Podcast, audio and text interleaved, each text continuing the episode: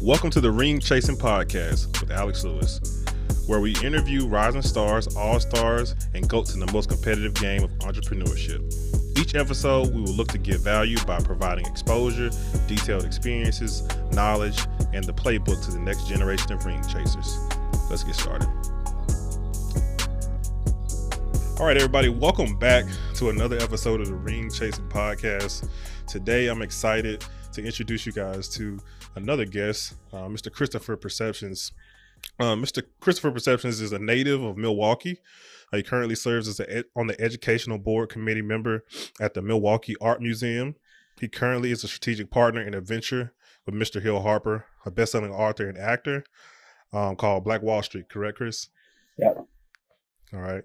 Um, this this entrepreneurial rising star is the CEO of CMP Perceptions LLC and is the founder of Perceptform, the Perceptform Corporation, and my fellow founder in residence in Bubbles Immerse program. Chris is also a multi-disciplinary artist focusing in areas of fine art, photography, film, and music. And last but not least, Chris is a fear a fearless man of God with the faith in Jesus Christ. Mm-hmm. Honestly, Chris, that's that's the first thing that I noticed about you uh, when we first met, and uh, it really stood out. So I'm excited to get into this interview, man. How are you doing today? Man, I'm I'm cool, bro. You know, offline we were just talking about life and fatherhood, being married, and all of that. So it could be tiring, but you know, the grace of God to keep us, man. So I'm happy to be here, bro. How about you? How you feeling? I'm feeling good, man. I'm having about to have a baby any day now, so I'm a little nervous, but mm-hmm. uh, I'm excited nonetheless uh, to bring life into this world, man. It's a blessing. Solid, bro. For sure, for sure. So on this show, um, I like to kind of get into the makings of each one of each of my guests. Um, so I really want to kind of dive into your story, learn a little bit more about like your past and kind of how that affected your overall entrepreneurial journey to get you to where you are today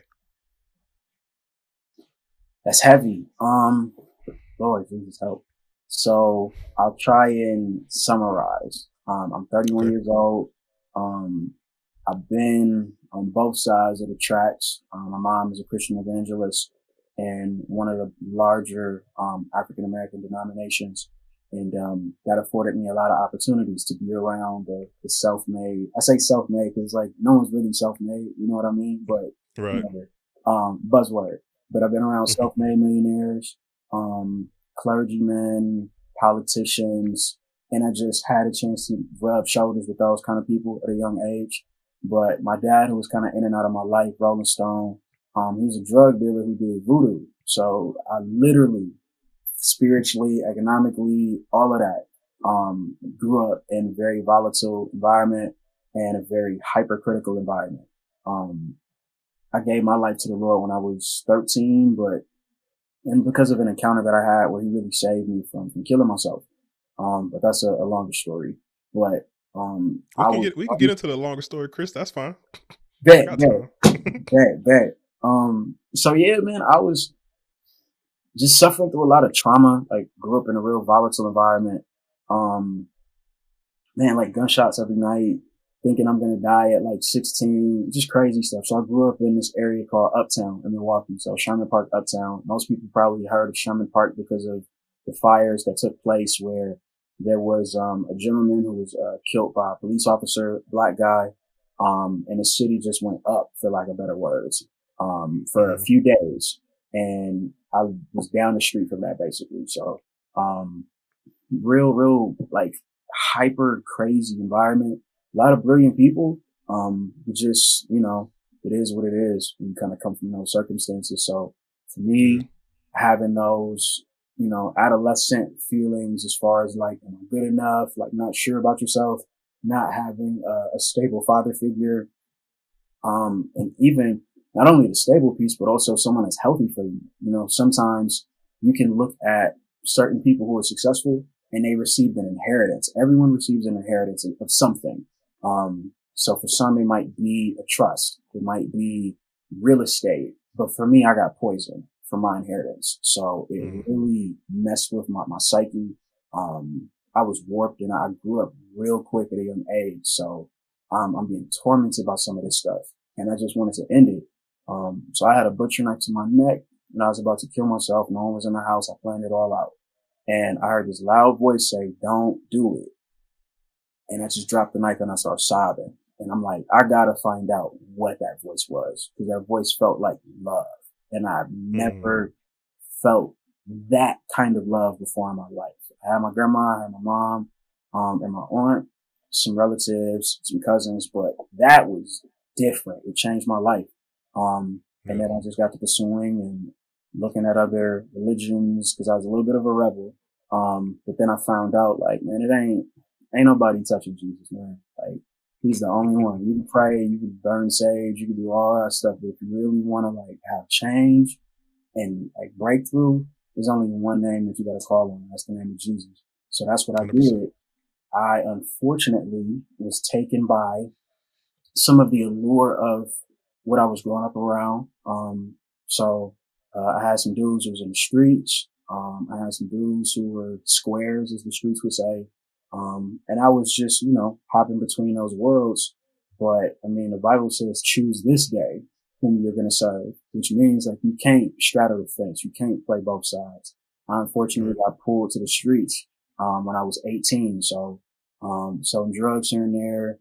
Um, I was homeless for a time, moved to California, was selling drugs. And I had another encounter where, uh, there was a, um, hmm, this will actually sum it all up there was a um, an unmarked truck taking pictures of myself and another gentleman um, in his drop top Benz, and he was picking up one of his stripper girlfriends. I was just rolling with him. Um, and we saw this truck and we just sank down in our seats. We we're like, oh man, cause that's, it's never a good sign to have like an unmarked truck taking pictures of you and you don't know about it. Um, mm-hmm. so I'm just like, oh my goodness, I'm having a panic attack. I'm high off weed and I'm just, I'm stuck basically, um, in, in uh, the passenger seat and I'm close to the sidewalk. And if you've been to California, there's a lot of homeless people out there. So prayers up for anyone who's dealing with that. Uh, I know what that's like. It sucks, but you know, God, he, he moves in those communities in a real way.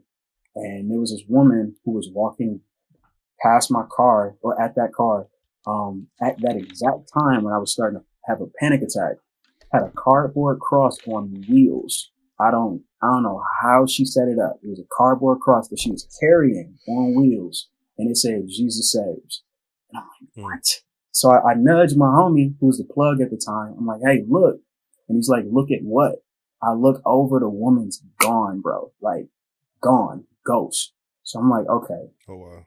I know that was probably a sign for me to stop what I'm doing. Um, and that was probably my last sign. So I just, I had a heart to heart with God. I'm like, fam, I really just talking real casual. Like, God, I, um, I don't want to be homeless. I like having money. I like this life, but you got to change me in order for me to go with you. And I'm willing to because I'd much rather be homeless than be without you. And literally the next week, I got invited to an artist residency, took me out of this environment where I was around weed and Molly and cocaine and all of that. Um, and God separated me, um, literally set apart and set aside. So he separated me. I was able to get back in a groove and stop being Jonah and stop running from my calling basically. And, um, in that time frame, uh, my mother, my grandmother, they were starting to show signs of aging. So I had to like go back to Milwaukee in the winter. So I went from skateboarding shorts, doing Bible studies, and kind of trying to get back to it, um, to being in the winter in the Midwest. And mm-hmm. it just was a little bit of a culture shock. And I'm like, dang, all right, God, I don't know what's going to happen, but you know, whatever.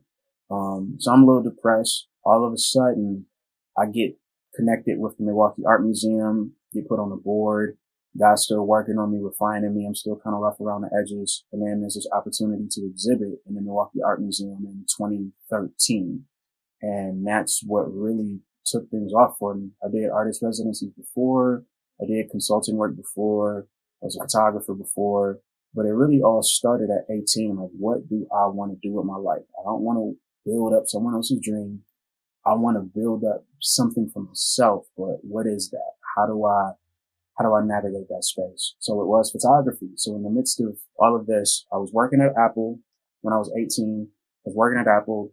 I was starting my photography business and I also was selling drugs at the same time. Just stupid stuff. You know what I mean? and, um, God made sure in spectacular fashion that all of my efforts blew up.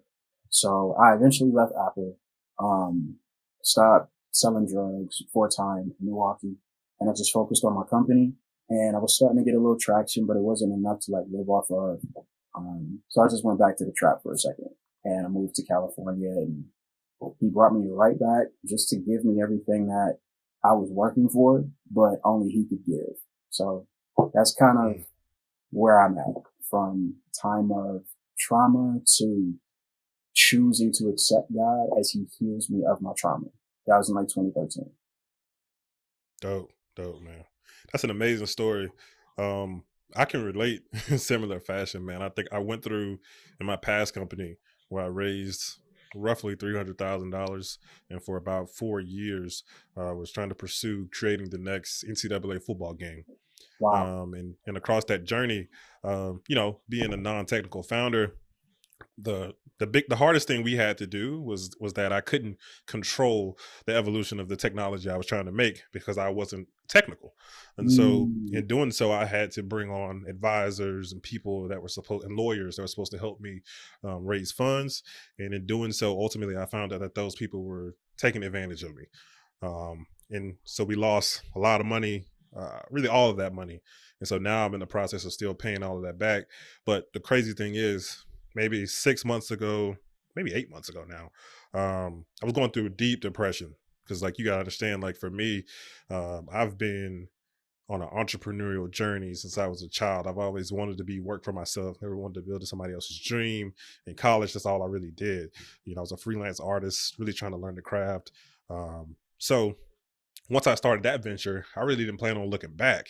Yeah. And so when I hit that wall, it was like very depressing. I felt like I let, I let my wife down because because we were going through so much financially, let my family down, all the people that believed in me, the investors lost their money, the pre-sale people lost their money, and just because, like I said, I didn't have the acumen at the time to get to know that I was getting taken advantage of. But the funny thing about the crazy thing about Jesus is, um, there was uh, I can't remember the exact date right now, on top of my head, but I was in my bed sleeping with my wife in the midst of my depression, and I heard this loud voice, clear as I've ever heard in my, anything in my life, say, "Get up." And at first, wow. I thought it was me talking to myself, so I was like, you know what? That's just me talking to myself. I'm gonna go back to sleep. Then I heard it again, so I woke up. He was like, "Go downstairs." And so I said, "Okay." Went downstairs, went to the office, and he said, "Open the dictionary." Open the dictionary up. He said, "Look up the word infinite." Looked it up, read the read the um the definition of the word, um, and God basically told me that in your past business, you put all your faith and your trust in man. You didn't put your faith and your trust in me. So if you want to have an infinite life, which is what I can give you and your family, mm. you need to take your focus off man and put it in me.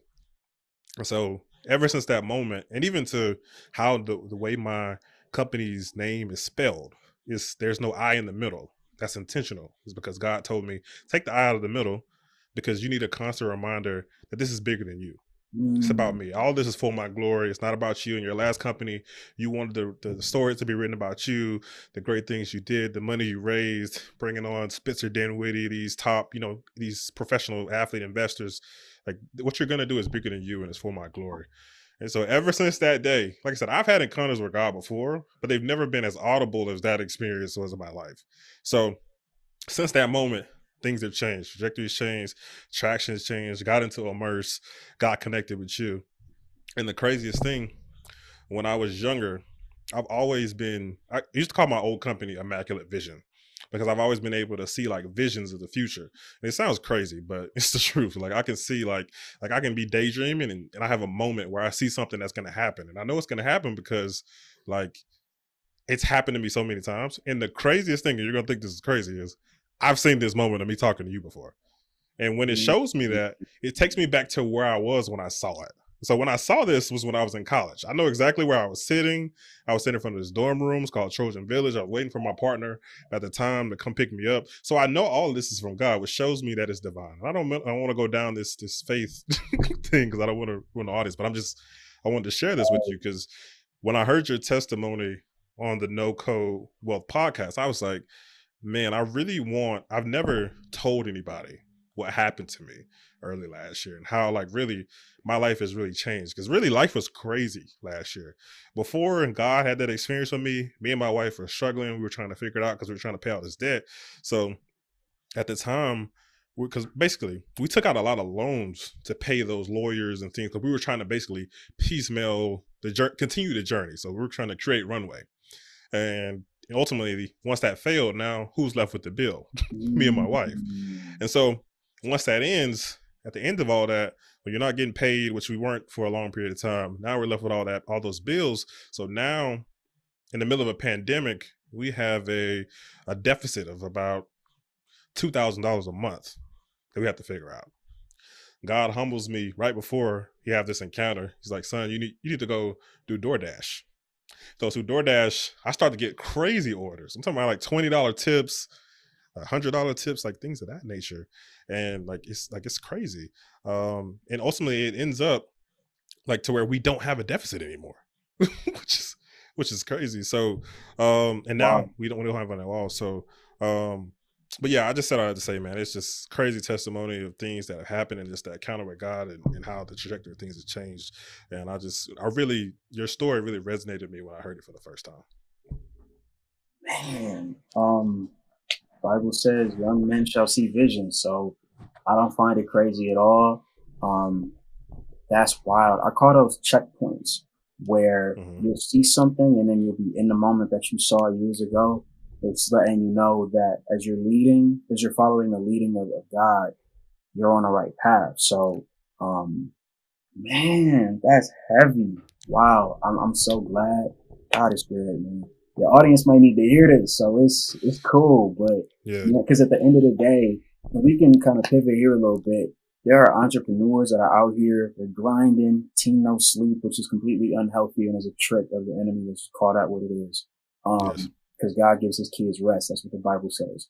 But nevertheless, um, people are out here grinding, um, putting everything borderline selling their soul for, for what they're trying to get accomplish what they believe is success. And mm-hmm. some people attain that level. And then what? You have headlines like Big Sean was suicidal. And one yeah. would say, how are you suicidal? Like, look at your girl, look at your life, look at the people you hang around, look at this, look at that. But we weren't made for trinkets. We were made for treasure. And the only 100%. treasure that fits well into the heart of a human being is not the universe. It's not, it's not, it's literally God. Do your research inside the Bible, outside the Bible. I'll tell you a little alley oop. Anyone who's interested. Antiquities of Josephus. Look that up, break that mark down, and you will see that'll be one piece outside of the Bible. Um, but I, I really encourage any person who might be dealing with stress, might be anxious. Um, there's so many pieces like validation, like I need this kingmaker to retweet me so that I'm able to have buy-in with my market and gain more audience share and all of that. Like we've been groomed psychologically as entrepreneurs to be chasing either the next check or the next person that could lead to the next check that'll lead to the next person. You know what I'm saying? It's a never ending cycle. Mm. Once you have a billion dollar valuation, then what? You're gonna want a two billion dollar valuation. like it's never ending. And I mean, it's one right. thing to have goals, but it's another thing for those goals to have you. You know what I mean? Right. So that's yeah, man. That's very transparent. I'm glad that um you all are, are climbing up. I think this this pandemic, um, for those who weren't necessarily fiscally straight, um, for people who are fiscally broken in, in many respects, there's an opportunity here like the country of America has never seen before. Because we have what three stimulus checks at this point. If you do yep. right by that, plus the other things, if you had businesses before, you got PPP stuff, you got the EIDL stuff. There's there's money out here for yep. people if you were set up prior. One of those, if you stay ready, you ain't got to get ready type situations. Or even if you weren't, there's still grace because you probably qualify for a stimulus. Then it's a matter of, okay, how do I make this stimulus stretch to this or can I invest it into this? So man, that's why, you know, the Bible says, and I'll end it with this. The Bible says he'll give wisdom to anyone who asks. You ain't gotta be a Christian. That's the crazy part. God said that he'll give wisdom to anyone who asks. So if you pray for wisdom, how do I make this 1400 stretch? How do I make this stretch? He'll give it to you. And let that answer be a seed like, oh shoot, maybe there is something to this Jesus. And spoiler alert, there is. There is. One hundred percent, man. Me and my wife right now actually reading Proverbs, which is all about wisdom together. So mm-hmm. one thousand percent, man. Um, I uh, you know, I also end that off by saying, you know, God's grace has been amazing through the pandemic and what He showed me, humbling me. You know, having that encounter to where, like I said, His grace is taking us completely out of that situation, testimony moment, where now we don't have a deficit at all, which is crazy in that short span of time. So like you said, just just turn to God, and you, you never know what could happen. So, on the, on the next topic, I really want to talk about you know crypto and blockchain. And first, I want to kind of know when did you get introduced to cryptocurrencies and blockchains and things of that nature? Heavy. Um, yikes. That was 2016. There was this uh, Madison, Wisconsin based company called 23Vivi. They've pivoted um, but they actually were the first people that I ever heard of, saw that were trying to do a digital asset marketplace for creative assets. NFTs. They were doing that in 2016. Um, they had a write up in the Huffington Post, like crazy stuff. So there's a track record. And in the crypto space, there's this uh, phrase, don't trust, verify. So everything that I'm saying, like you could do your research as an audience member, as a listener, as a subscriber to this amazing podcast you can do your, your due diligence and you can see that. But, um, in 2016, that's when I was turned on to it. Um, I had some people who were interested in my art, but I really didn't have like crazy collectors. Um, I was still an underground artist. I was on the come up and I just was starting to come out the basement for lack of better words. Um, so I had some people here and there buying prints, but I wanted to do something different. So when I got, um, presented with this opportunity, um, I just, I dove head first into it. I love history. I'm a student that way. So I'm constantly reading. That's why I have like 10,000 tabs open right now because I'm always trying to learn something. but, uh, that's when I discovered Bitcoin and the power of it. And I'm like, this is going to change the world. So, um, in 2017, that's when I really jumped off the porch before like it hit 20,000 um, cause I still, I'm, you know, trying to make, uh, two pennies turn into a nickel at this point. I ain't have the disposable income like a lot of, is what statistics will show, generally white males have. Um, mm-hmm. so yes, there's an opportunity like never before with Bitcoin as a store of value, as a hedge against deflation or inflation. Um, but the key piece is, do you have disposable income to just park into this asset? More times than not, for people who look like you and I, that isn't the case. Um, and if we do, generally we're older. Um, and we don't necessarily like the volatility of Bitcoin, not understanding that if you zoom out from the time that Bitcoin has been in existence to present day, it's mm-hmm. profited, it's been, I think, 600,000% gains. So generally speaking, if you hold Bitcoin, you're in profit 99% of the time that's certain things that they don't talk about on TV. Um, cause there's a whole smear campaign against it, but that's a longer story. Um, but I think that around the time of 2016, 2017, that's when I was self-educating, um, and just putting little pieces here and there. And then in December of 2017, when Bitcoin hit 20,000, I'm like, uh oh, this is serious. And then I saw the mass sell off, people panic selling, people who mortgage their house to invest in something that they didn't understand, which is a big no no. You never invest mm-hmm. in something that you don't understand. You always do your due diligence first. But they thought it was a get rich quick thing. There was a lot of people who lost stuff and got hurt. So people are like, oh, it's a scam. It's a bubble. It's this, it's that. And now some of those same people are, you know, eating their words because Bitcoin is knocking at 60,000 again presently. So, yeah, man, uh, blockchain crypto has already changed the world. The world is just catching up. One hundred percent, man. Mm. So, wh- why do you think there's a uh, knowledge gap? You talked about due diligence a second ago. Why do you think there's a knowledge gap in the minority community when it comes to crypto and blockchain technology? Ooh, um, partly because this is part of why my company Perceptform is trying to be that bridge because we have four verticals, uh, finance, mm-hmm. education, art, and real estate. So we understand that you got to talk to our people a, a specific kind of way. You know what I mean? Like, and that's not to belittle any other, um, ethnic group or anything like that, but for, for black folks, cause I, have been black my whole life. So I, I kind of know us. Um, you got to talk to us a specific kind of way. You got to make it make sense for us. You can't talk over us. You can't belittle us. It got to be like eye to eye.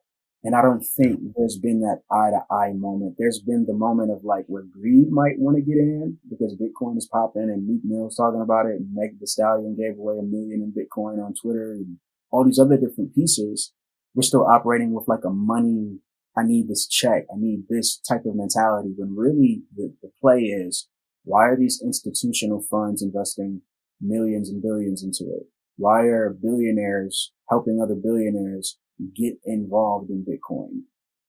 Why is there a smear campaign in the mainstream media, it seems, concerning this thing? It's because it democratizes and it also empowers against inflation.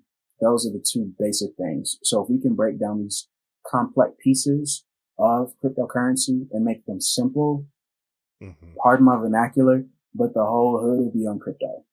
And that's a fact. Like once the hood gets it, um, or even the suburbs or fluent areas where African Americans are, it could be in Maryland, it could be in North Carolina, it could be in Atlanta, which is kind of crypto, um, aware. But once places like that get it, it's going to spread like wildfire. And then it's just a matter of what's the bridge? And my company wants to be that bridge from education and onward. But hopefully that answers your question. One hundred percent. So, what what um what educational resources do your does your company plan to roll out here in the near future? Sure. So we have a token, a utility token that we've launched, where we're going to use it to incentivize people. It's one thing to self educate on YouTube. It's another thing to know that your time is precious and you should get something for that. So as you watch curriculums and video content that we'll have, breaking down these complex things into bite-sized pieces or premium courses, um, you will be incentivized to continue that by receiving an airdrop or basically a, a free deposit of our token, which would be connected to exchanges. So as you're learning about cryptocurrency, you've already become an owner of cryptocurrency. People say that knowledge is power, but I don't agree with that. I agree with this aspect of knowledge with application is power. If I don't apply what I know, I'm still powerless. You know what I mean? I can know that voting might change certain things, but until I vote, doesn't matter what I know. So we want to have people mm-hmm. applying their knowledge. So um, in July, we want to launch an educational platform.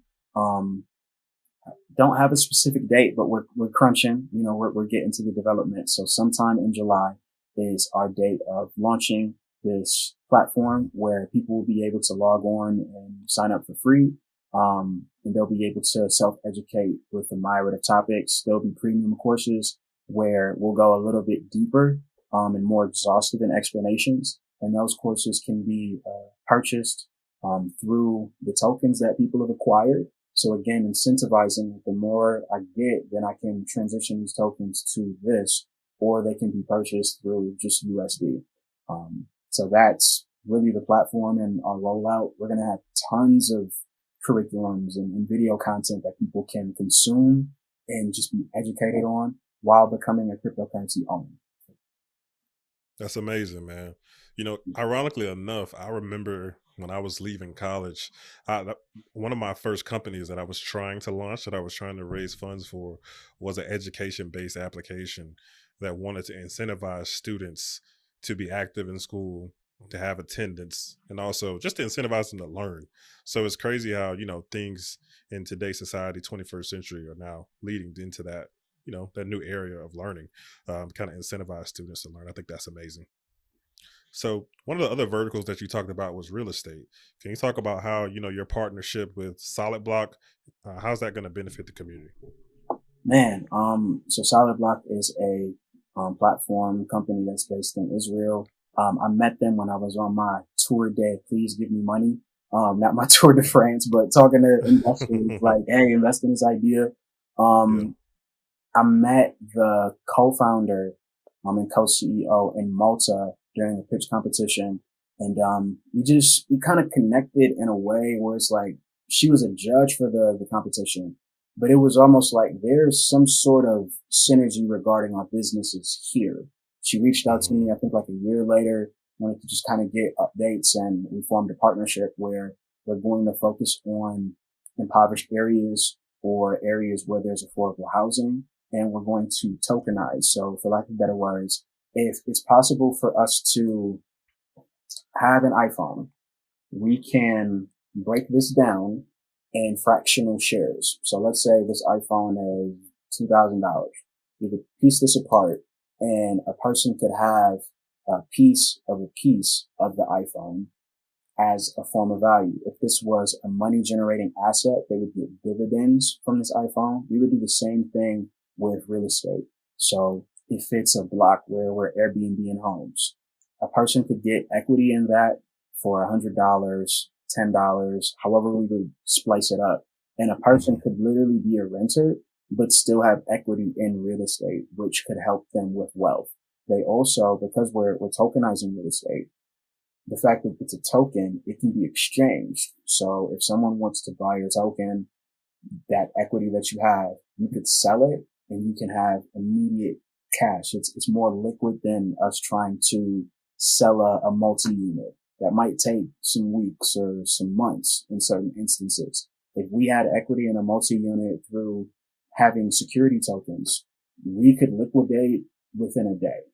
So that's kind of the democratization that this technology can bring about. So, um, we're, we're really interested wow. in those kind of areas, but we're able to do this with anyone. Um, if it's a hotel developer trying to raise funds in a different way, the deal makes sense. It can be presented to a global audience and it can be funded just like that. So, um, these are some of the things that we're doing with, uh, with real estate. No, I think that's really dope, um, especially as the education grows in this blockchain and cryptocurrency area. You know, mm-hmm. I'm looking to personally get more into real estate, and the way you broke down the fractionalization piece, I think that makes it a lot more simple when you talk about dividends and you know making money from real estate than mm-hmm. you know some real estate lingo, to be honest. But I, I think that's a very interesting and cool concept. It's amazing, bro. This week's quote comes from none other than the GOAT himself, Mr. LeBron James. The quote reads, You can't be afraid to fail. It's the only way to succeed. You're not going to succeed all the time, and I know that. I think this quote perfectly epitomizes what we talked about a few episodes ago, where our former guest Austin McGuffey touched on that failures are the building blocks of success. Let's keep this quote in mind as we continue to pursue purpose and leave a legacy can you first tell us about what NFTs are? I know NFTs is a hot topic right now. Mm-hmm. A lot of the, you know, uh, the top ecom, you know, well, really entrepreneurs are really hyping it up right now. But you know, what's your what what is an NFT for those who might not know? And tell us a little bit more about the space and how your company is going to impact that as well. Yeah, no doubt. Um, so first and foremost, got to break down NFT. So there's still kind of some lingo like cryptocurrency, crypto, mm-hmm. cryptography, currency. So it's very secure money. Blockchain, blockchain, uh, a block of data put together in a chain, blockchain. So NFT is an acronym, um, non-fungible token. So again, this token aspect, um, but what's this non-fungible piece?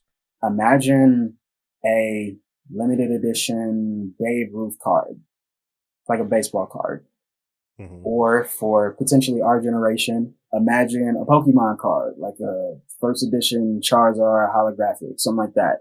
You're putting collectibles on the blockchain and you're allowing for them to be encoded. So if you were to acquire an NFT of a Charizard first edition, you would be the sole owner of that unless they do, um, kind of a, a limited edition run where they're like 15 available.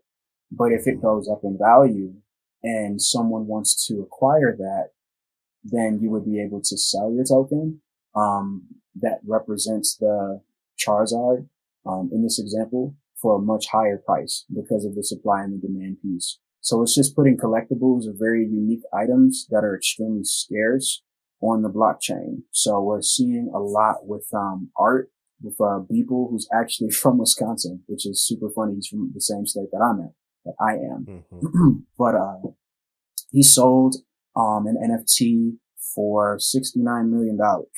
Um, it took him 15, that. like 13 to 15 years to make, but still, um, what a return on investment. huge return on investment. I calculated it. I think it's like $2,000 a day or something like that for him to get to that figure. But I mean, wow. still $2,000 a day just to have that big payday, which he didn't even anticipate. Um, mm-hmm. but what's interesting, the collector of that piece who spent the 70 million, he has an NFT fund, which is, that's wild. But he said that he believes that that is the crown jewel of all NFTs. And he believes that it's worth a billion dollars, which kind of lets me know, like, you might have spent a billion dollars on this NFT. So in your mind, you got this for 70 million, let's call it 70 you got this much cheaper than what you may have been willing to bid, which is right. interesting. So the. NFT space is not going anywhere. There's a lot of hype around it. It's going to have different outputs. I'm uh, consulting with artists and have a course, uh, simply NFT. Um, and I'm also speaking with galleries and museums as far as how to integrate this technology into their collections or into their workflow. So it's, it's not going anywhere for sure. Right. I think the most interesting part about NFTs to me is like the ledger piece on the blockchain, as far as the mm. documentation of um, who's owned this non fungible token before. Um, because the crazy thing is, I think we interact with ledgers more often than we think we do in our daily living. Um, like you know, with Madden Ultimate Team or NBA 2K, and they're digital card system, right? They also have a ledger so you can see who purchased this before you did. Or in social media, like for you example, when I looked up your social media, that's essentially me looking up the ledger of what's been done in your life before I encountered you. So I think that in itself is an example of how this is going to last longer than, or this is going to be around forever, honestly, because it's something that we already do in our daily life. So that's a fact. Um, and I think you breaking it down that way with the ledger, that's super simple for a lot of people to, to grasp because you hear this word ledger and immutable blockchain and inflation and all these other different terms. Like it might mm-hmm. be overwhelming for some who might not be aware and they may be embarrassed because they aren't aware. But you know, it's okay. Like we're still, we're still learning. There's a lot of people who are at the top and they're still learning for real. Um, right. so I think for all of us, to be able to, to have platforms like these where we can just kind of talk it out, break it down in a simple way that adds so much value. Um, and again, the ledger piece, that's really the power of the blockchain. It's like you can't, mm-hmm. what do you say? You can't finesse a finesser. Like you can't lie to a truth teller because like the truth teller is going to know the blockchain of the truth teller. Like you can't hack it. You can't manipulate it. You can't do any of that. So if someone acquires an NFT, the blockchain will confirm that they confirm how much was spent. They would confirm all of these different things. And if someone lies and says, "Oh, well, I acquired it," it's like, no, you didn't. I see right here where right this person, like, you can't mm-hmm. you can't fake with it. And that yep. really interesting if the blockchain had an application in, let's say, the deeds of homes, or voting, or mm. government, but it's publicly yep. accessible. Like you can't lie anymore. It's real interesting stuff. Yeah which is what I think makes the government and different things like that so scared to get into this space because so mm-hmm. many things have been smeared and moved around before now to get different outcomes the way they wanted it to be that they'd never want to turn and use something like the blockchain because like you said it's a truth teller for sure and we're experiencing this hyper digitalization um mm-hmm. where you know we're seeing that and this was kind of even uh, spoken on a little bit in an old book where it said, um, in the last days, knowledge will increase. It's like, well, you got Neuralink, where they're trying to connect computers to the brain, and then the body is the server, and all these other different crazy things. They're trying to let humans be immortal, um, or live forever by uploading consciousness to computers. And all of this weird sci-fi stuff that we thought was just sci-fi, but it really was pre-programming to let us know like these are their plans. Um, mm-hmm. It's it's wild. I, I, think that, especially with this new administration, how they want to uh, really go towards clean energy. I think that's dope. Um, I definitely want a Model X. Um, I want solar energy and all of that for for certain things that I'll be doing. Um, mm-hmm. but that comes with some sort of management system. So my thing is, as you have solar, as you have this clean energy, what's going to be running that? And I would I'm not a betting man, but I would bet that it's blockchain. Yep. Yep. No, I agree.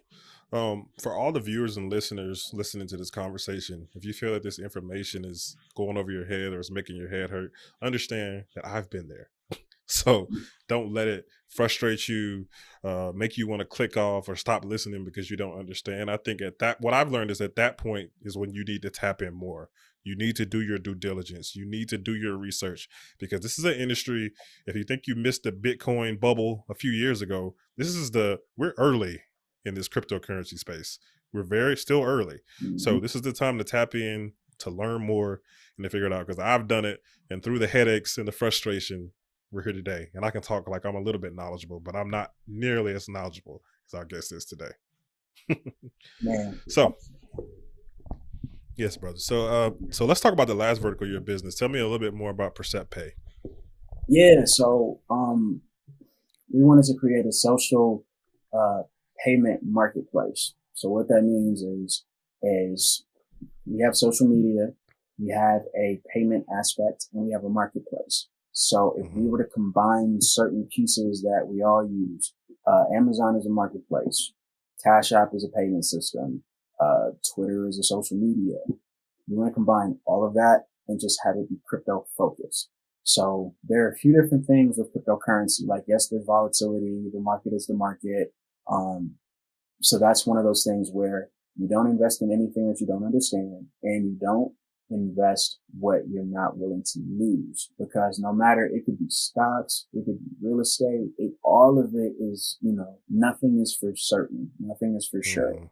Um, even this economic system. It's going to be really interesting once everyone starts getting the official new level of taxation and all of that. But Bitcoin, as the IRS um, is doing now and it's popped up on 1040 documents, they're going to ask people, have you bought, sold, or traded virtual currencies or cryptocurrencies? So this is this is here to stay in one way or another. Mm-hmm. Um, Bitcoin is is taxed. So if you bought and let's say you bought a month ago, Bitcoin went up, what, 13,000, give or take. Um, just this huge, if we were to look at the market, like just this huge vertical, basically, this jump. If you bought and then you sold, then you would have to pay 30% of those profits to the government, which mm. like, yikes, it's 30%, but you know, pay your taxes. Um, if you bought in 2017 when the market started crashing and you're like, well, I got to hold until I break even, hypothetically. And now you're in profit. You, if you were to sell that, you would be taxed at 15%. But here's the great equalizer of it. If you accept Bitcoin as a form of payment for your business, it's only taxed at an income level. This is mm. not financial advice. Still consult with a CPA or all of those different pieces. But we saw that as an opportunity where we want to empower people um, who might not have been able to have gotten PPP loans or approval from banks regarding business loans. Um, but they still have a dream and they have product that is moving. They just need help. You can diversify your offering by saying, Hey, we accept Bitcoin. Um, and I hear a lot of people say, Oh, people aren't spending Bitcoin and that's not its purpose. But if we were to look at the founder, the creator of Bitcoin, um, who is this mysterious figure, could be a man, could be a woman, could be a think tank, um, of people. But the original documentation of Bitcoin was to be a peer to peer decentralized system. So decentralized mm-hmm. meaning we have the Federal Reserve. That's a central hub for monetary policy. Decentralized meaning that there's no one point of single failure or a single point of failure. if something were to go awry with the Federal Reserve, the US dollar would plummet. And it already is technically plummeting because of us printing so much money, but that's another conversation. Um, the fact is, the fact that this is decentralized allows for people to know that it's the people who are keeping the network up. So mm-hmm. as we all have various jurisdictions, you may be watching from Saudi Arabia, Pakistan, South Africa, Canada. We all are in different spaces, but we're all connected because of this internet. And now we have our money literally connected to the internet. This is the perfect internet money, as Jack Dorsey, the founder of Twitter said, co-founder of Twitter said. So for us, we believe that if you were to accept Bitcoin or have the option open for people to pay you in Bitcoin, that for one will mitigate tax exposure and it would allow you as an entrepreneur, um, as someone who may be interested in Bitcoin, but you might not have jumped the gun to, to purchase or invest. Um, you now are able to sell goods for Bitcoin. But then the question that some people say, well, how am I able to pull profit if I need to? There are so many ways. And within our ecosystem, we plan on rolling out crypto ATMs. Uh, sometime this year, our plan and our goal is to have a Percept card, which would be a bridge. So if you accept the payment in Bitcoin, it can be transferred over to your debit card. It's a physical thing. And it also can connect with uh, Apple Pay or Google Pay. Um, and you would be able to literally spend it just like cash if you wanted to. So, um, there's literally just open doors for anyone who might want to accept it. So we're launching Percept Pay on Juneteenth or June 19th. And, um, we're just excited, man, for all the entrepreneurs, all the creators to, to jump on and begin to accept Bitcoin. Man, that's some amazing innovations that you're working on in this industry, man. I'm just I'm excited to know you, man, because in a couple years it might be hard to get in touch with, Chris. well, I mean, we plugged in. You can just hit me on IG or Slack, so it's nothing. we're, we're plugged in regardless. 100, percent man. I'm proud of you though. Um, so the next thing I want to discuss is the no code space, you kind of talked about decentralization. Mm-hmm. Um, so I want to kind of talk about the decentralization of technology with the no code space. So, what was your introduction to the no code space, and what do you think the true power of that space is? Um, goodness, that's probably the heaviest question. Um, I'll work backwards. The power of this space is literally I think what no code technology, if we were to compare, I think what Bitcoin did to money, no code will do to tech, which is a very heavy blanket statement, but mm-hmm. that's what's in my humble opinion.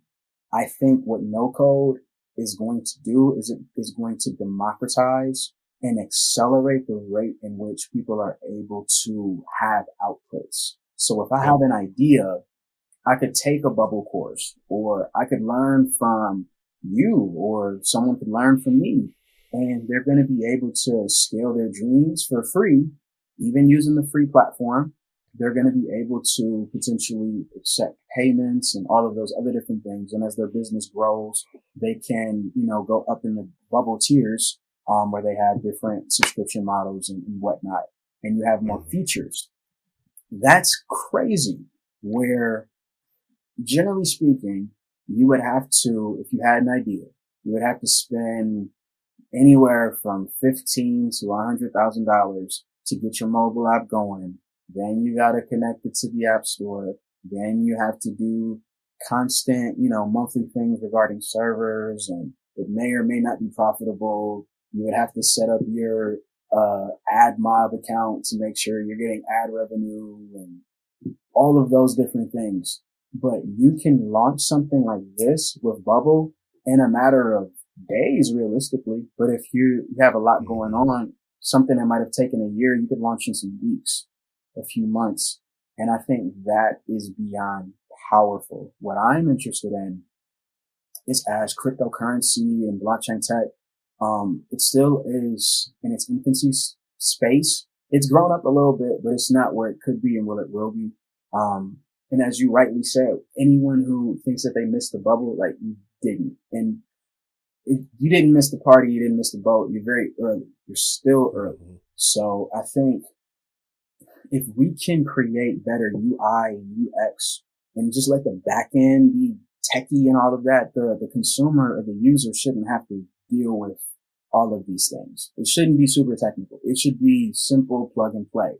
That's where Apple as a company really changed the landscape of businesses forever. The same thing with Tesla. They just made stuff super simple and visually beautiful. And the most important piece is functional. Um, so I liken things kind of going back to art. I liken a lamp or a computer as functional art. It's something that's beautiful, but it's something that can be utilized in a very productive way. I want to make sure that anything that my company launches is beautiful, it's functional, um, and is also scalable and secure.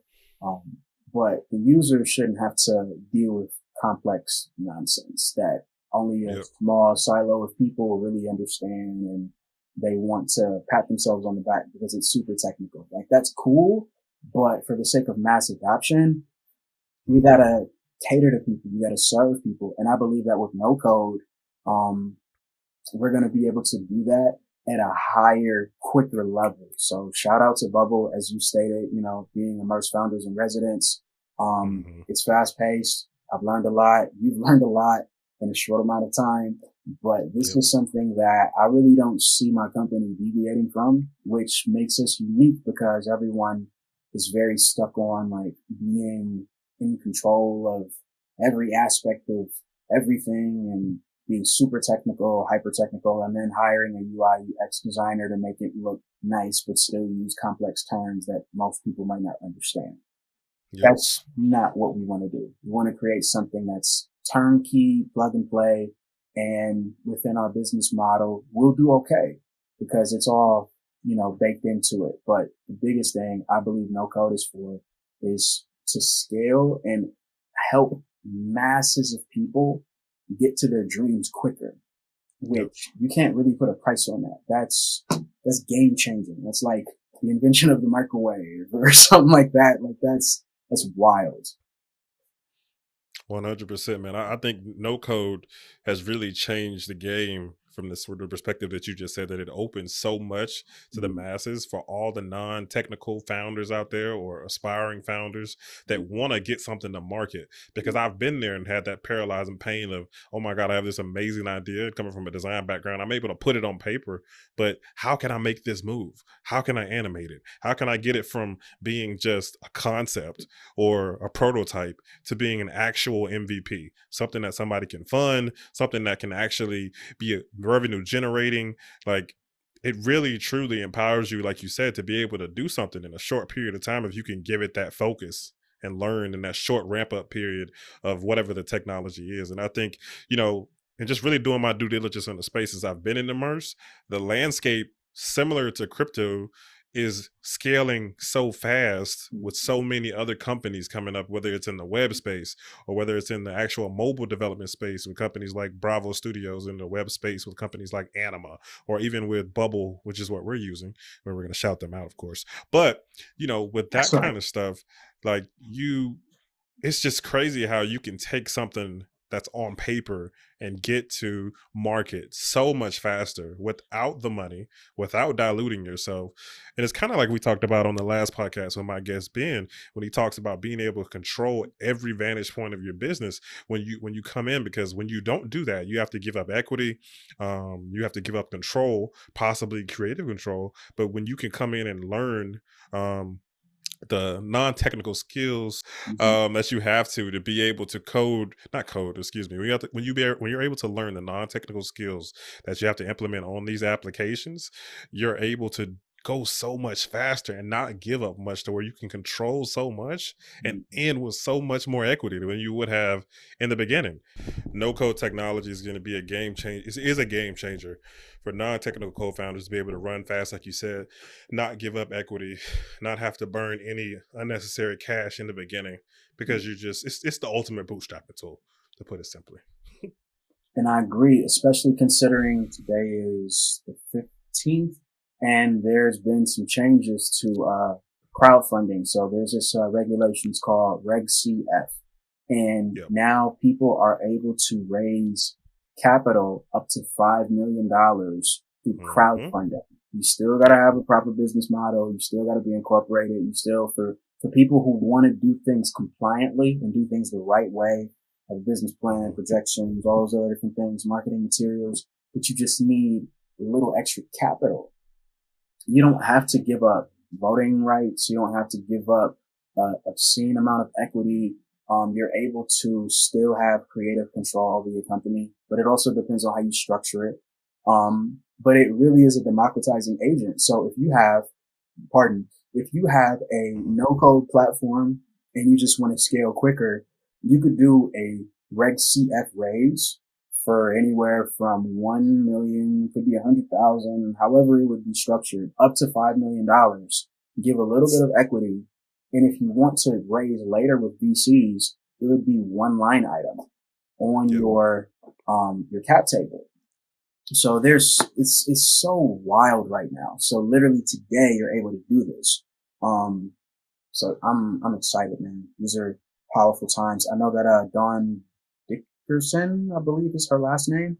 Um, off the top of my head, uh, I hope I'm not butchering your last name if you ever see this, but I know that she leveraged, um, Reg CF when it was at that million dollar threshold and she raised a million through crowdfunding and all of that. So it's possible. This isn't some pie in the sky thing that it's possible. If you have lawyers, talk to them about it, how to structure it and just know like if you have a proper business model, it's, this is really good.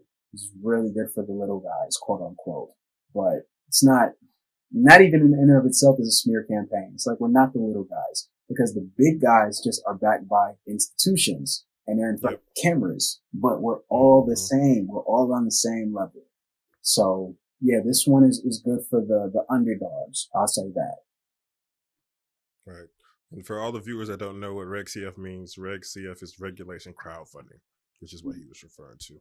Um, the other regulations are uh, Reg D, which mm-hmm. I think you can raise up to $30 million, if I'm not mistaken. Um, I could be wrong. So everybody do your own due diligence. I'm not not giving mm-hmm. away financial information, but like you said, talk to your lawyers, do your due diligence on all that information. But those regulations are in place to give structure to raising money. That's mm-hmm. something I also learned in my journey in my previous company doing it because we raised through crowdfunding first, but also, um, you know, raising money, trying to raise it through regulations and things of that nature. So what's what's one thing that you had to overcome um, entrepreneurially on your journey to get you to where you are today? Woof. Um, I had to overcome the frustration and the desire of me wanting help. Um, that statement of no one's coming to save you, that's true. Or for people to say no one wants to help you, that's partially true. There are some people who do want to help you. They just don't know that you exist. So that's where visibility plays a part. Um, being silent and being ready for certain opportunities that plays a part. Um, but I had to learn everything on the fly. I didn't have a mentor. Um, I learned from mistakes. I learned from pain. I learned from reading. I learned from studying successful people. Um, mm-hmm. I learned from God. I, I learned from being around people who were the opposite of what I wanted. So it's like, okay, if I want to go here, I have to make sure I do everything different than this person. Um, so just stuff like that. I just, man, it, it's so nice for people who are able to do kind of a Jeff Bezos, um, where you can like tap on your parents and get capital for a business. Um, even if it's risky, if the fact that they have that that's crazy. That's a, a wild blessing. And I think that a lot of people point the finger and talk down on people like that, but they're literally using what is at their disposal. So I don't think that's wrong by any stretch of the imagination. I think it's chess. It's not checkers in the words of Denzel. It's, it's chess. So if you're able to, if you have a war chest that you have access to, if your dad can give you a small loan of a million dollars, you're not going to take it. Of course you will. You know, so I think for us, there's a reason why systematically, that's a much longer conversation.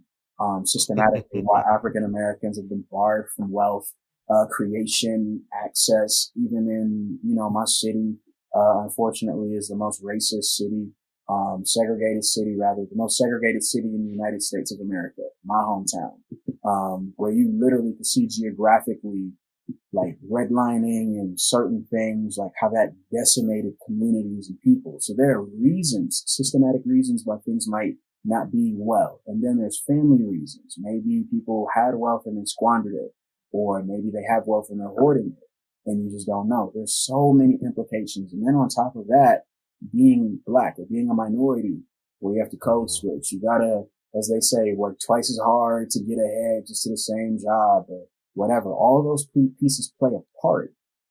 But if we were to really break it down, um, it just comes back to what are you willing to do? And for me, I was always willing to learn. Always. I'm, I never want to be a master at something because that would mean that I've arrived. And that's kind of pompous. I, I think I could have a masterful output, but I'm always learning. Even if I'm a billionaire, excuse me, even when I'm a billionaire, I'm always learning. I'm always learning. So that's, that's the biggest lesson. Like, I wish I had help. Um, but in certain respects, I'm glad that I didn't because no one can say that they owned me. And I'll, I'll even preface this. I did have people in my life who, um, popped up and I was able to glean from, from a, uh, a young age when I was, you know, still under the household of my mom and some of those relationships continued.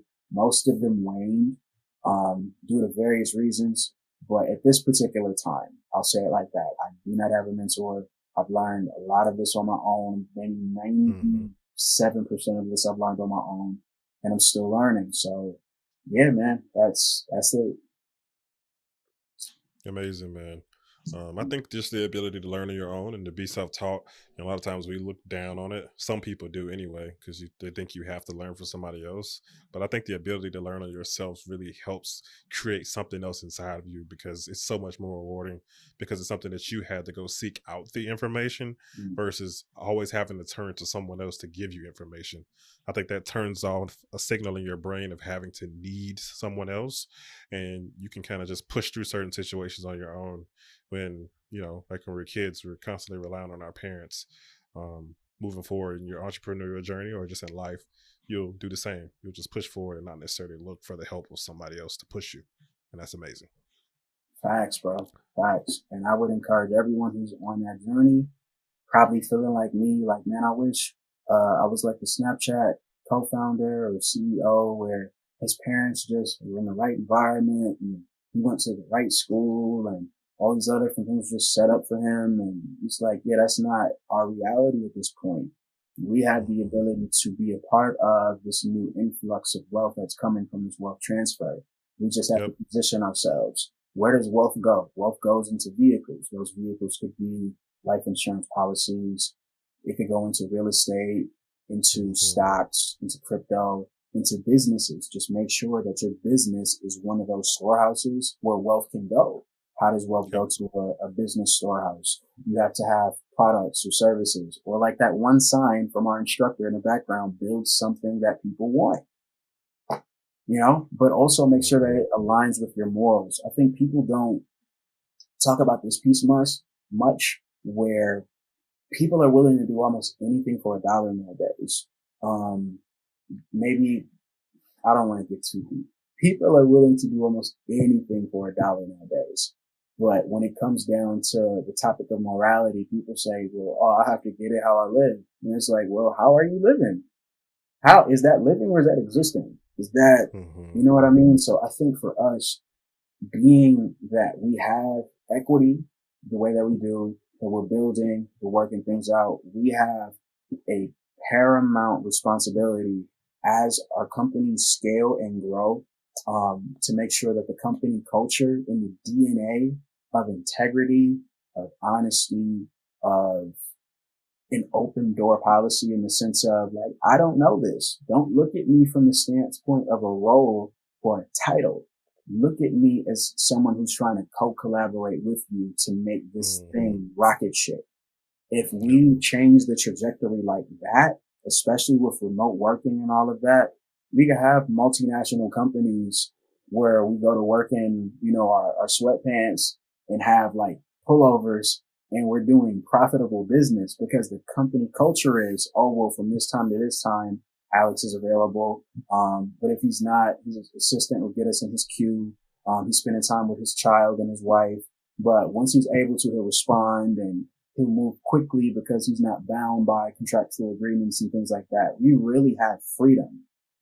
And most VCs will tell you if you don't have to raise VC, don't.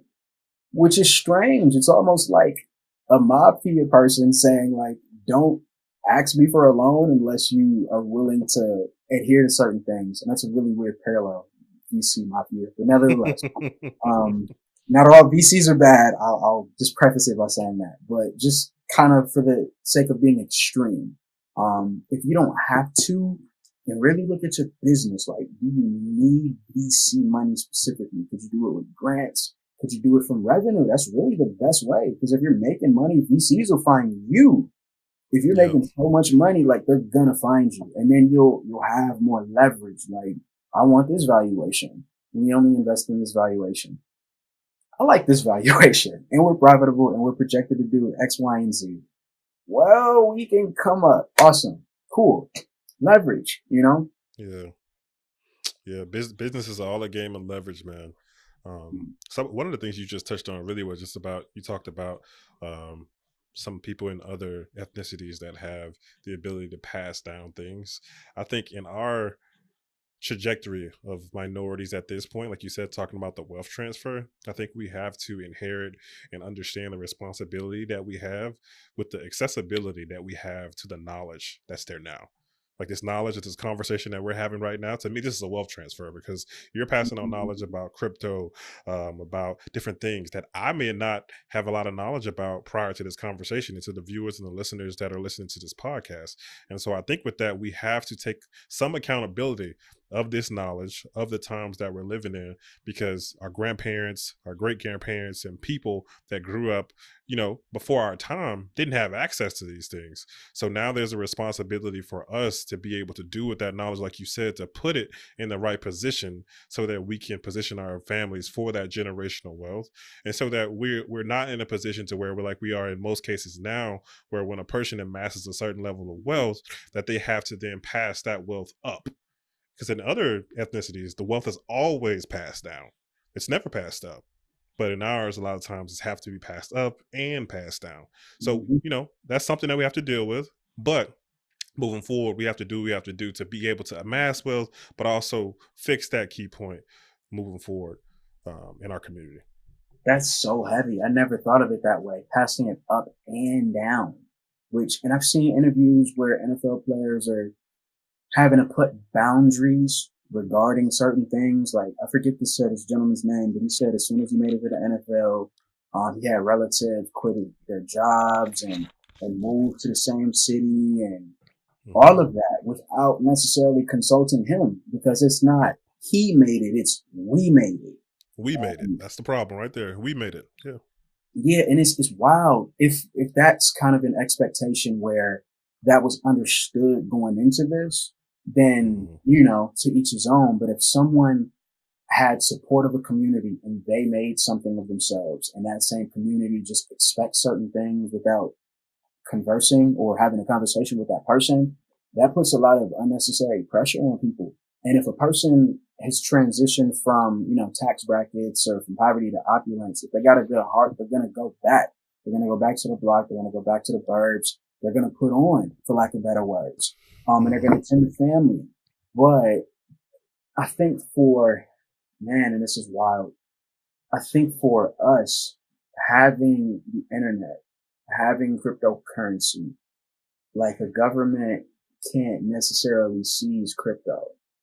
The government, for many reasons, would probably not, at least in America, shut down the internet.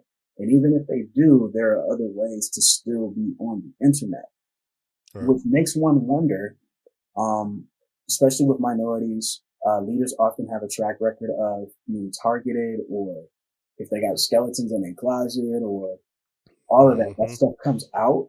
Um, unfortunately, in like the worst times too. But it's all it's chess, you know, strategy. And you have to understand that economics is war. It's really war. So would you give a people who produce quickly, are exceptional in various outputs, be it sports, arts, business, whatever. Government now is, you know, that's entering. Would you give them the same advantages that you have if economics are war? The answer is no.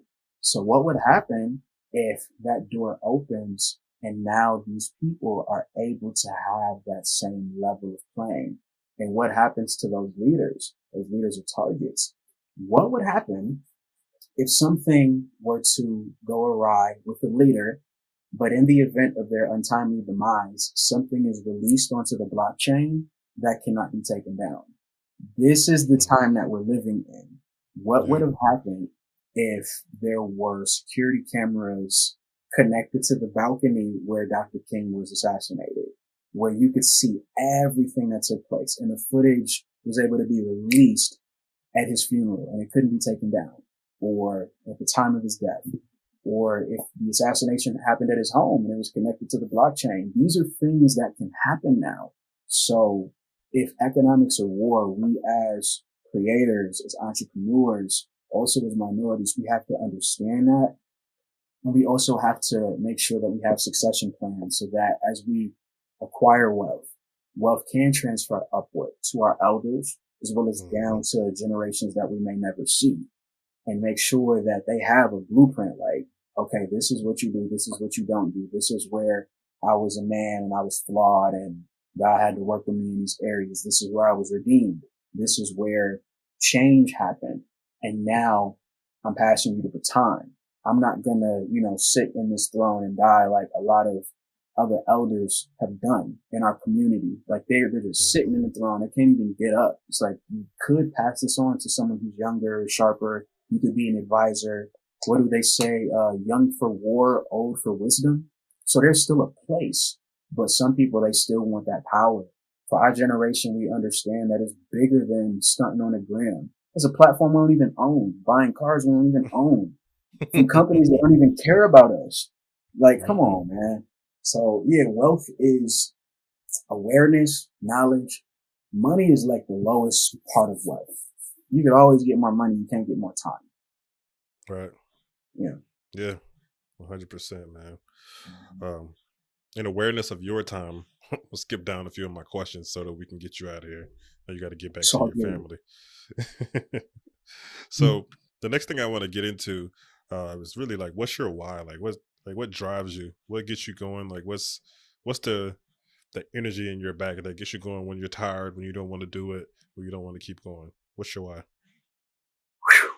Um, past, present, future. I think of my ancestors. Um, from the standpoint of being black and also being a Christian. Um, I think of those who dreamed of having the ability to touch the world, um, mm-hmm. with the message of God, message of Jesus to be specific. Um, but I also think of my ancestors who were dreaming for a better life, for praying that even if they never experience it, that the next generation never has to go through what they went through. Um, mm-hmm. and in many aspects, I'm, I'm learning how to be nice to myself. As one of my, uh, my big homies told me, like, you gotta be nice to yourself. As entrepreneurs, as artists, creative people, we're very critical of ourselves. And we also compare. That's partly social media, partly TV programming, like all of that. Mm-hmm. Um, but when we see ourselves at certain levels, um, we see what it could be, be hypercritical. It's like, man, I'm, I'm my ancestors' wildest dream in a real way. And I, I stand on this. If our ancestors knew how to use Google or if they understood Bitcoin, they would have been murdered. And that's a fact. Now, the fact that we have this knowledge at our disposal, we could interact with the entire world. We may never get a chance to peek into the Vatican library that's locked off, but we can hop on YouTube. We can hop on Google. We can hop on various platforms and we can find knowledge. So that gets me excited. Presently, mm-hmm. I have a beautiful wife. I have a beautiful daughter. Um, and we plan for more children. Um, I have loved ones that I care about deeply. Have enemies that used to be friends, but if you became an enemy, you never were a friend, all of that type of stuff. And it's just like, I don't wish ill on those people either. I just, I just hope for the best for everybody. You know what I mean? Um, but the fact that God has given me certain people in my life that are dependent on me, that gives me the fire. But what gets me jumping is the future where I believe it's possible to leverage this technology for good. Excuse me, while being profitable, while impacting the world. I believe it's possible. Um, so I don't think that there are any limits. It's just a matter of how do you get there? What's the plan? What are the steps? And that's the piece that gets me jumping. Um, so yeah, that's kind of my why. Hopefully that answers your question. No, you did, hundred percent, man. Mm-hmm. Um, where where do you see your company in the next three to five years? Um, I see us tokenizing the city. Um, where we're actually able to tokenize land and do stuff as like a city. Um, I see us within woven into the infrastructure of institutions or high level artists that are leveraging our consulting services and things like that. Um, mm-hmm. I see us, our one year goal for education is to impact a million people. So from the time of our launch in July to you know, next year, July, we want to impact a million people with cryptocurrency education as well as centralized education. Like what's a stock? What's a bond? What is debt? What is money? What's the Federal Reserve? Stuff like that. Um, mm-hmm. so a million people we want to, we want to touch and impact. And then, um, with Percept Pay and all those other different things, just to kind of summarize, I anticipate it being a billion dollar company, uh, a unicorn, a profitable unicorn.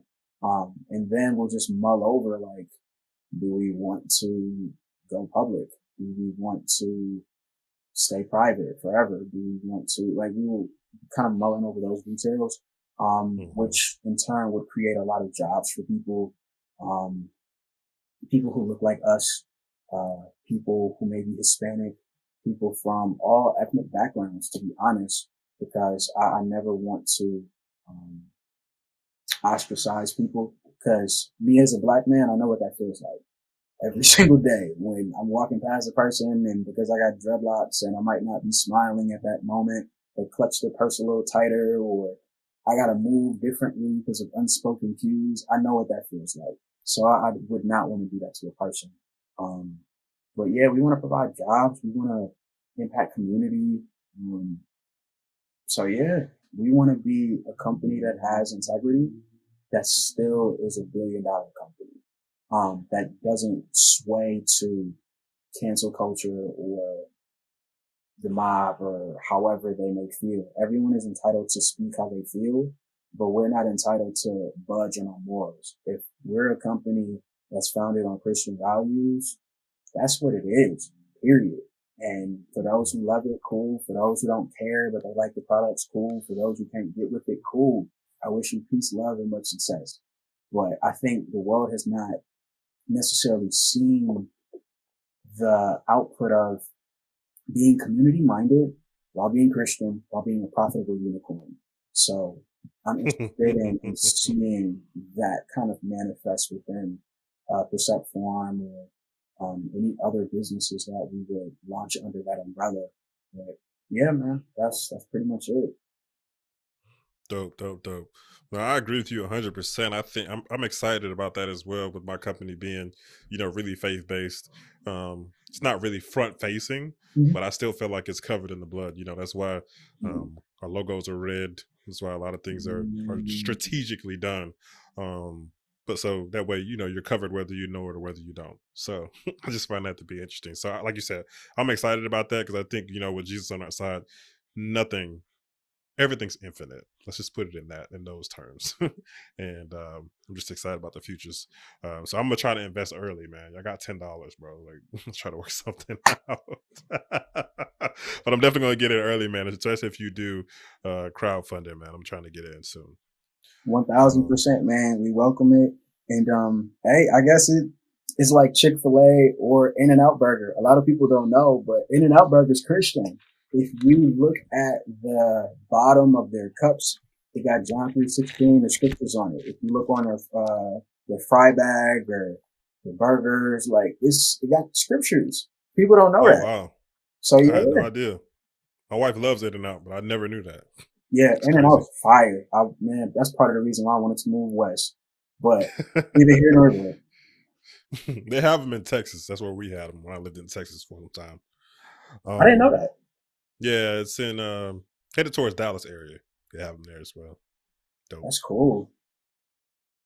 So next thing I want to ask you, what advice would you give to one piece of advice that you would give to a young entrepreneur looking to get into your space specifically? Heavy question. Um, self-educate as much as possible. Connect. Go to meetups. Um, watch the market for yourself. It's one thing to be plugged into news networks, and I got audio alerts. I'm on Telegram. I'm on uh, Discord. I'm on crypto Twitter. I'm on all of the platforms that one would need to be on to be privy to knowledge. But I also do my own research.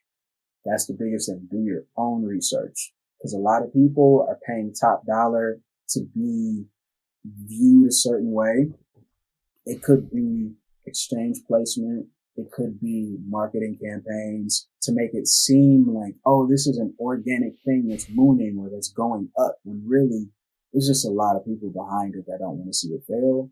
Um, or it might be something obscure that has a really good team, really good vision, and they have a small band of supporters. Like this, the space is, there's never a dull day in cryptocurrency. So just buckle your seatbelts, wear your helmet, elbow pads. It, it's going to get very interesting, slightly volatile, but always exciting, always forward thinking. And you have an amazing opportunity to build this next iteration of the internet. Imagine what it would be like to be a shareholder in Amazon the first year that they started or the fifth year that they started. Yep. That's where we're at right now. So you're not Mhm. late. If you know how to code, you're in a much better position than most. What my company wants to do is leverage no code technology. I'll have to tap developers from time to time, but I'd be really interesting in, I'd be really interested in, um, leveraging no code for the front end. So I would potentially need no code developers as well, which I haven't seen in this space. So there's so much room because I haven't seen it done. Um, so we're kind of carving out that niche for ourselves, um, hmm which helps us scale, but it also can give press and all those other different things. It's all strategic, but you're able to carve out your own lane still in this space. You might not be able to do that if you're in retail. You got Walmart, you got Amazon that is kind of trying to get in where Walmart is. Um, hmm so it may be diluted. There's still, even with almost 12,000 different cryptocurrencies, imagine that is 12,000 startups where some are doing better than others. Um, you're still able to get in and build and be a part. So do your research, um, find your lane or build your lane. That's what I would say. Dope, dope advice. Um, I hope that truly energizes the entrepreneur that's watching that's looking to get in this space. So the next thing I want to get into is a speed round. Just gonna do quick word association. So when I say a word, just say whatever the first thing that comes to mind. Mhm. Okay. So first word, faith, God, ownership, my company, impact, community, time, Ooh, priceless, no code, late, blockchain, life, cryptocurrency, life, family, my heart, your last name. that's the the uh, the thing I'm supposed to. Yep. Okay, because I'm like that was different than the other ones. Um. Yep. Uh, perception. Mm. Dope. So at the end of every episode, what I like to do um, is to really kind of fast forward the journey. Um, I, like I said in the beginning, I feel like entrepreneurship is the most competitive game in the world. Mm-hmm. So I mm-hmm. kind of like to foreshadow to, you know, your Hall of Fame inducting speech or uh, others talking about you in the Hall of Fame of entrepreneurship. Wow. What will those people say? Oof, man. I don't know. Um, I know what I would want them to say, but no one really knows for sure. You can do everything right and people still talk about you. So like, I don't know. And we saw that with Jesus. It's like the same week they were yelling Hosanna and then they crucified him. Like, what? That just let me know people can be fickle. And it's just, if you got your, your people that, that love you, that'll always ride for you, that'll be with you through no matter what, like, you anchor there. So for everyone else, what would they say? I hope that they would say, um, Chris was or is, um, a man that is, in the words of, uh, Michael Todd of, uh, Transformation Church, not perfect, but progressing. Um, mm-hmm. faced a lot of obstacles, overcame a lot of personal trauma, um, a lot of business obstacles and things of that nature, but was able to create something that changed the world in a kind of like cliche way, but in a real way. Um, changed the world for the better, impacted lives, empowered families, armed people with knowledge, and was able to be an example of what is possible. Not what is perfect, because I'm never going to be perfect, but what is mm-hmm. possible. Right. So, yeah, especially for people um, who come from the hood, like you don't have to do what music is telling you because there's a reason why music is very like negative. There's a reason why certain people, like you're not gonna, just to kind of take a, a little left turn, you're not going to do a shootout listening to classical music. You're not going to do a mm-hmm. drive-by listening to opera. You're going to do it listening to a specific kind of music. Why is that? Why do you have to constantly listen to music talking about doing drugs?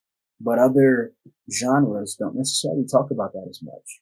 Mm-hmm. Who's at the top of the food chain who are writing the checks to these artists that are programming people to be violent and promiscuous? Like it's a whole thing. It's a whole scheme. So what I want to do is I want to show what is possible. Like you don't have to assimilate to what the system wants you to do. You don't. There are two systems. They just don't talk about the, the other one, which is the most powerful one you can assimilate to that. You can follow what that sanctions and just know you'll, you'll take off like an eagle. You'll fly and they can't catch you. So dope. Yeah. Dope, man. Hey man, well I appreciate your time, man. I feel like I was taking taking too much of it, but I appreciate it nonetheless. Um, I appreciate your story. I think it's very, you know, inspiring. A man anchored in his faith, knowledgeable about his industry, and really, I think taking things and innovations in your area to the heights that we haven't seen before. So mm. tell the viewers where they can find you, um, where they can follow you and support you. Man, well, firstly, I appreciate the time, opportunity. Um, whew, uh, I'm on Twitter. I'm on Instagram. Same, uh, username. It's at, uh, CMPGFB. Um, mm-hmm. so GF, like CMP is in my initials. GFB is in God Family Business. So CMPGFB, Twitter, Instagram. Um, you can tap in with uh, Perceptforum by going to perceptforum.tech. And you can also sign up for beta, depending on when you're doing this, sign up for beta, uh, at, uh, perceptpay.com. Uh, it's going to be launching on June 19th. And then in July, the following month, um, we're going to be launching this educational platform. So, uh, just to stay tuned. We got a lot of things in the works, a lot of pending things. And um, also check out theblackwallstreet.com. That's Hill Harper, uh, award-winning um, author, actor. That's his platform where it's building out certain things, and I'm just happy to be able to um, be a part of that. So, yeah, uh, that's what I would say to the people. I'm approachable, so hit me on Twitter, hit me on Instagram, and let's have a convo. Dope, dope. Well, Chris, thanks again for coming on the show. For everybody that listened today, thanks for taking the time to listen to this episode. And we look forward to bringing more game changing entrepreneurs on the show and see you all next week. Peace.